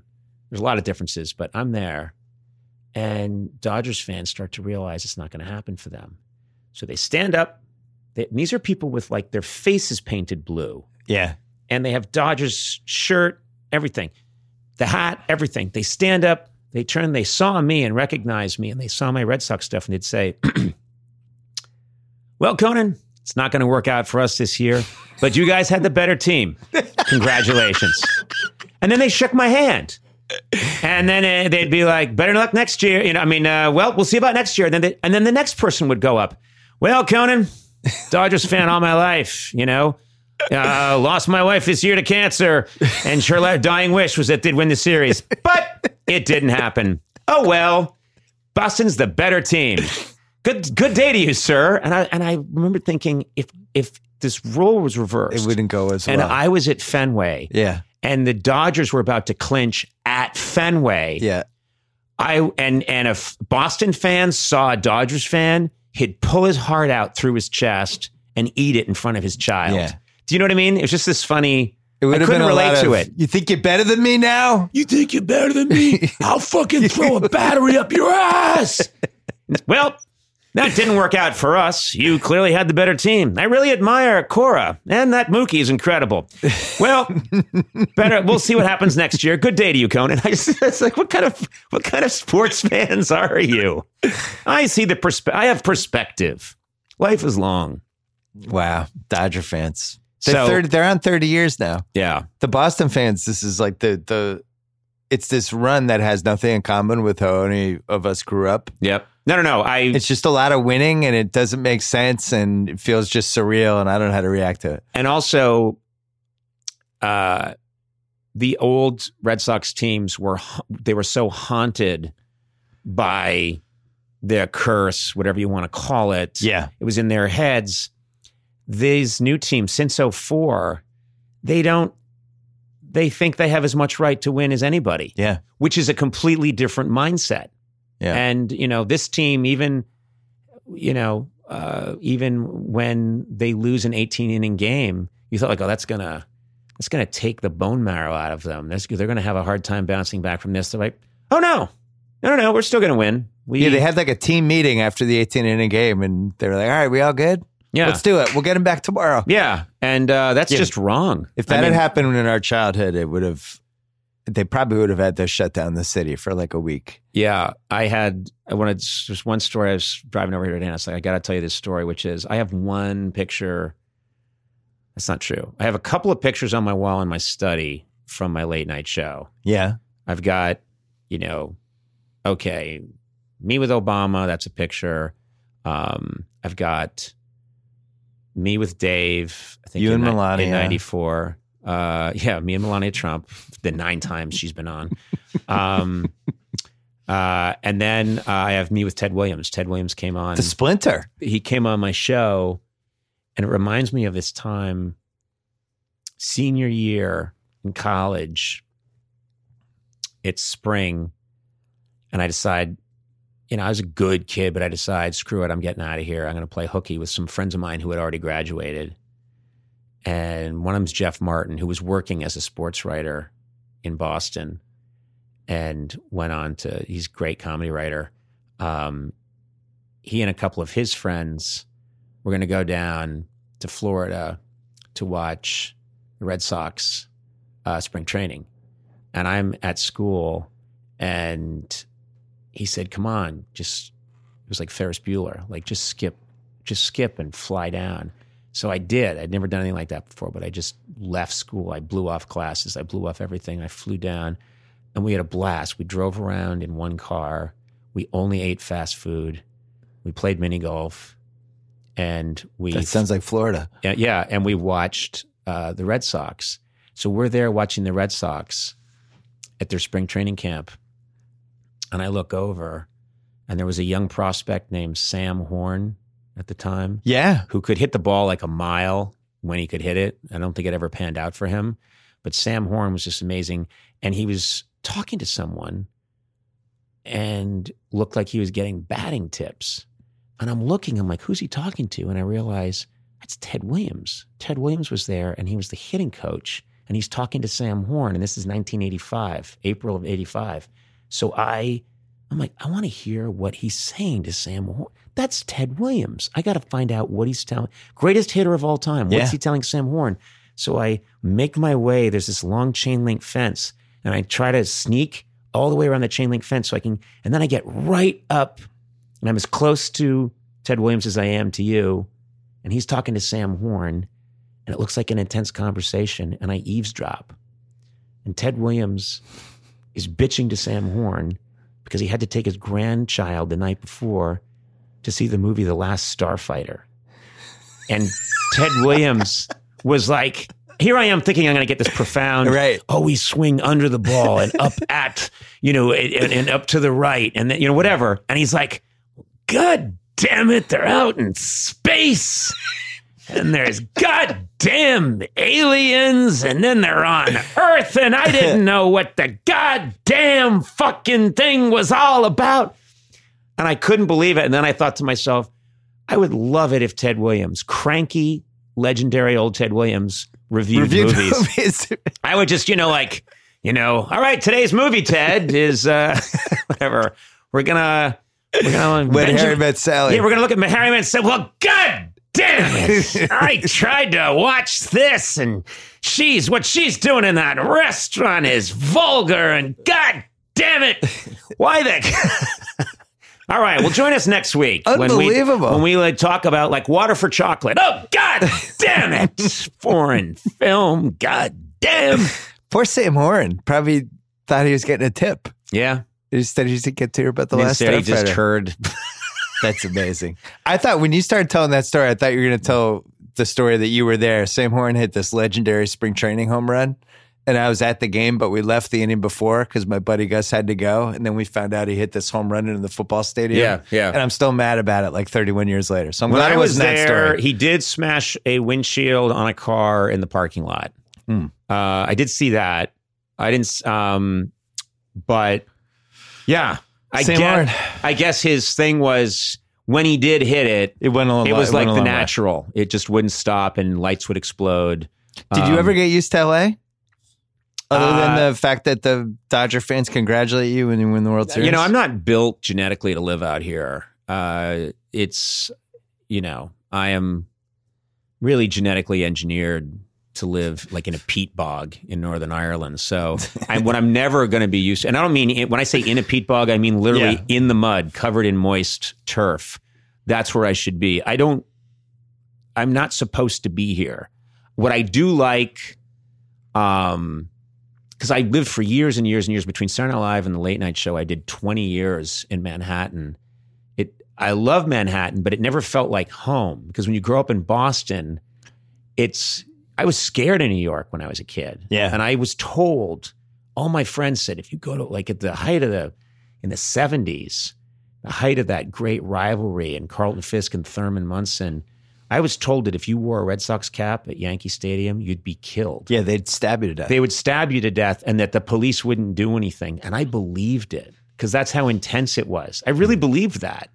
I don't so- know if that was necessarily untrue advice either. Right. I think they would make some effort to solve the crime, but eventually, yeah, they'd make a they'd make a show of trying to solve the crime. But um, that'd be a good cold case show where you just solve Boston fans that were murdered at Yankee Stadium, and it's so clear who did it, but they're like, well, I guess we'll never know. No, no, no, it's really clear. That's the guy covered in blood, right Yes, there. that guy over there in the Yankees hat who's covered in blood. Well, another case that will go unsolved.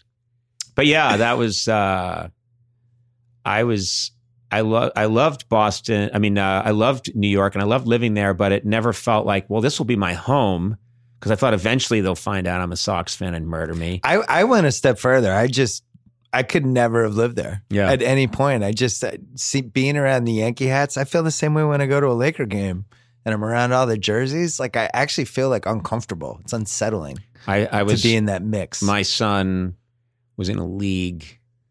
Um, we came out here and he was in a league where uh, you know playing with these other kids, and they just it was kind of random. What which and the and the and you know the teams were you know the Pistons. The, oh, yeah, yeah. you know the, the the the Lakers, the Celtics, the Knicks, and it just random. And my my son was like seven, and he was in this league, and I would go to his games, and the team that he was assigned to was based on like literally where you lived, the luck of the draw. We were the Lakers, Uh, so I would go, and my son was, you know, seven years old and wearing a Lakers jersey, and he'd get on the court with his other friends, and I. I kind of learned like at first it was jarring, and I'd have to take a picture of him and send it. Send it home, and my brothers would give me shit about it. and be like, Photoshop the jersey, yeah. yeah, exactly. I should have photoshopped it, but um, but I got over it, and I just enjoyed watching my son, you know, kind of try to play basketball at seven years old or whatever. And then one day, uh, Mark Wahlberg Oh, no. shows up because his son's in the same league, and he's talking to me, and he's like, "What the fuck you doing, man?" he's really mad, and I was like, "Well, you know, this is where his his friends are on this team." He's like, "Oh fuck, my son! No, we like he like we we moved to where my son would be on the bus." he just would not. I forget what he did. He did some extraordinary thing. He didn't literally move, but he took extraordinary measures. He just pulled some Mark Wahlberg shit. He pulled some Mark Wahlberg shit to make sure that his son was wearing a Celtics uniform, and he could not believe that I was letting my son wear a Lakers uniform. this was the original plot for Mile 22. yes, Then they they flipped it. they flipped it. Yeah, Yeah, my son was a junior Laker one year, and I didn't feel good about it. But he was six. Like at that no, point, I didn't feel good about it. they're not still pooping on themselves at age yes, six. So exactly. the they, half of them they get the ball and they just sit on it, Yeah. and uh, they think it's something to rest on. And I, but I realized like the level of, okay, this is the difference between us. Yeah. I will accept. My son wants to be on a team with his friends. He can wear a Lakers uniform. You um, probably contacted the commissioner of the local league. I think you probably threatened him with some of you and your friends came, from Somerville came by and threatened him yeah, with the leg of a chair, and and now he's wearing a Celtics uniform. I think I think uh, Mark Wahlberg. He wakes up at two thirty. Yeah, Did you read says that his prayers. He he d- does his workout routine. He has eggs, and then he just threatens the commissioner of whatever league Yeah, whatever league. until he's yeah. on the right That's team. what's in there. It's in the itinerary. I'm always jealous of those people that get up. Like Bob Iger, they always said he got up at four. It's stupid. Gets up at four and does the treadmill. not- it's I don't know how, how do you do that. I love It's- sleeping. Yeah, it's also a mistake. It's going to be. Uh, let's just see how long they live. You know, I swear to God, they're all it. Sleep is more important. I swear to God, need- sleep is more. six and when people tell me that they, I get three hours of sleep, and then I get up and I have a whey protein shake, and I run sixty-five miles, and then I pour lava up my ass. I just think, okay, enjoy that. Our, our time here on this earth is very short, Hmm. and you're fucking it up. Might be shorter than you think. Exactly. Conan, Yes. this was a pleasure. It's not. This is I great. didn't want to keep you for seven hours. This is right around the Hey, time. man, I you usually go around 80, 80 minutes. This, This is is, good. you can always uh, come back. You should just, you know, just. I go eighty minutes. I'm That should excited. be here. That should be. It should be your line in a bar. I go, go I just went- strong 80 minutes. I just did eight. I went eighty minutes strong. With who? Conan O'Brien. Okay, well, 80 that's your, straight. That's your thing. Yeah. No, this was. Uh, I I'm was- excited to listen to your podcast. Thank you, and you know what? Uh, congrats on this one. Uh, I, I swear to God, they they they told me they said uh, there's literally like two podcasts you should do if you want to get the word out on your podcast, Oh, and you were nice. one of them. And I was happy because uh, I've listened to yours, and I was like, oh yeah, I'd, I love to talk to him, and we can. Well, while we're passing around compliments, see, I would be remiss if I said our the people here. You had a big impact on a lot of them. Oh, that's cool. Yeah, especially the, uh, you know, the show, the NBC show from the early days. Yeah, yeah. pre-internet. yeah. Once the internet came in, it kind of screwed things up in a lot of different ways. Sure. But that sweet spot of like eighty nine to No, ninety sweet time. Yeah. the stuff that was impactful really was really no, impactful. it's not. It's it's a nice. I'm very. and then it just kept going. I'm But, very grateful. I'm yeah, like my it was word. a cool time. my word is I'm grat, I- and I say this to, I say this all the time to people that got in on the, around the time I did. I'm like, wow, we just, I, the fact that I got to make comedy with so many amazing people, Yeah. just dumb luck, you know, and just uh, I'm really blessed. It's a nice thing. What's Smigel's next act? Uh, he is he is unstoppable. He's an unstoppable force. He's We're one, of, he's one of my favorite email people. yeah, yeah. He's, some good. He'll send me just these random crazy NBA emails or he is you know robert his next you know first of all he's he just contacted me i've been touring so we're not doing shows right now we're going back in january and he said uh he's like oh i have a good idea for triumph but you guys aren't on the air and i was like well you know see if like someone else wants to do it. You know, just and so he he went and did it. Uh, Yeah, he did it for- last week, He did yeah. it for Colbert, uh, and it was really funny. And I was thinking, yeah, Robert is the most prolific comedy writer I've ever known, and I've known them all. No, he has he's an endless fountain of ideas. He'll have five ideas at one time. Yeah. And so his burden is just figuring out usually which idea to follow. That is not most people in comedy's problem. Most people are trying to come up with one good idea. He's usually got like, yeah, I've got I've got these nine ideas. And he'll write me these really long emails describing each one in detail. And I'm like, I like the first. Yeah. Do that one. Yeah, but listen to the second. I like that one too. Do one of those two. Here's the third. I would do one of those three. Wait, there's eight more. yeah. Yeah, he uh well oh, this is a good last question. What sketch at SNL were you the most jealous of that somebody else came up with? Wow, that's a really good one. Uh man. Man, it would probably be a Jack Handey sketch just because his mind was so different. Yeah. And I'd think, how did you think of that? And I don't know that it's one sketch that Jack Handey wrote because he wrote so many, but he would just think of an idea like Johnny Acid, which was, uh, you know, he was sort of making fun of in the 50s and 60s on TV. Cowboys had special skills. There was the rifleman who was really good with a rifle, you know, and then there's a guy who was really good with a whip. And then there was a guy who was really good with a knife. And then there was a guy who was really, and so he came up with Johnny Acid.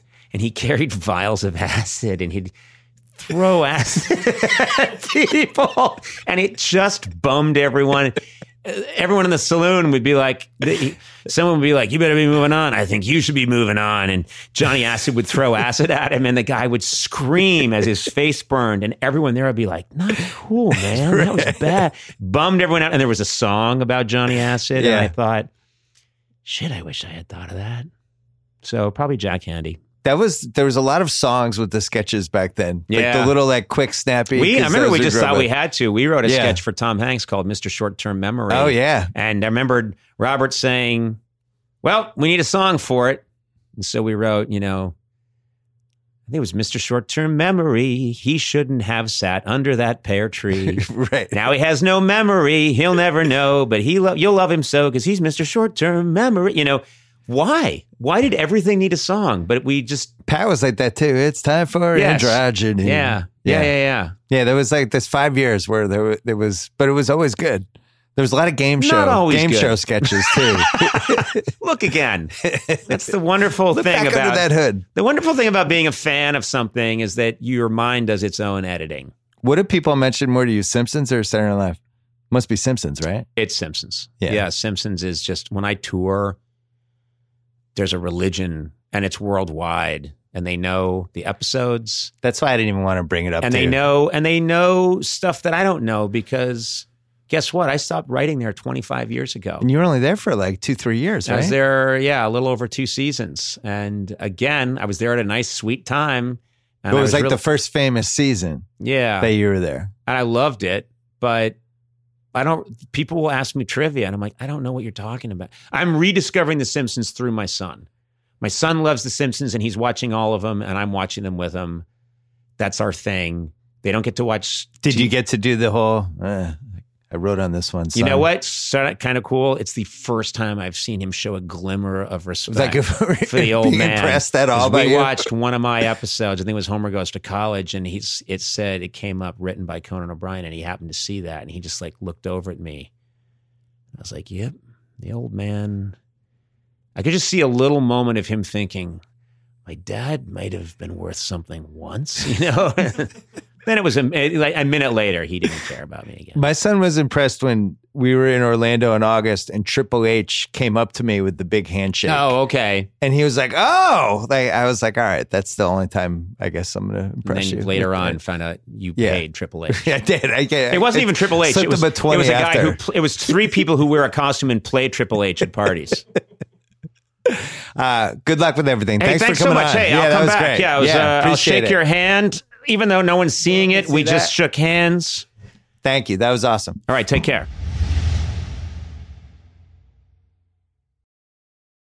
All right. Thanks so much to Conan. Thanks to ziprecruiter.com slash BS. That is one of my favorite URLs. They are a presenting sponsor. If you want to learn more about them, go to that URL. Thanks to FanDuel, where I'm going to win money this weekend. It's happening. I have the best FanDuel single entry lineup, super flex lineup that I've ever put out. I'll read it to you on Sunday night when I do the pod with Sal. You'll be amazed that I didn't win. You can win. They have tons of ways to play. Gridiron pick'em contest, pick winners, no spreads, 10K split amongst the top pickers, or just play daily fantasy. Do whatever you want. I've tried other DFS sites. If you're not a fantasy expert, FanDuel is clearly the place to play. New users get a $5 bonus when they make the first deposit. Come play with me at fanduel.com slash BS. And by the way, if you want to buy some Ringer merch for the holidays, go to theringer.com slash shop. T-shirts, sweatshirts, hats, stickers, you name it. It's all there. T-shirts of some of your favorite shows on the Ringer Podcast Network. T-shirts of this show. I need that Pearl Jam one. Yeah. It's a good one. There's the new Pearl Jam one, right? It's it says but one. first Pearl Jam. You With can like buy a big that. foam finger. Yeah. Yeah. Kyle likes that one. Kyle, I'm gonna get that one for you Christmas. for That's Christmas. easy. Easy. Check it off Yeah. the list. All right. Uh, enjoy the weekend. We are back Sunday night. I will be coming right from the Survivor Series with my lunatic son. Uh, the odds of us coming up with a parent corner during that Survivor Series is off the board in Vegas. Until then, enjoy the weekend.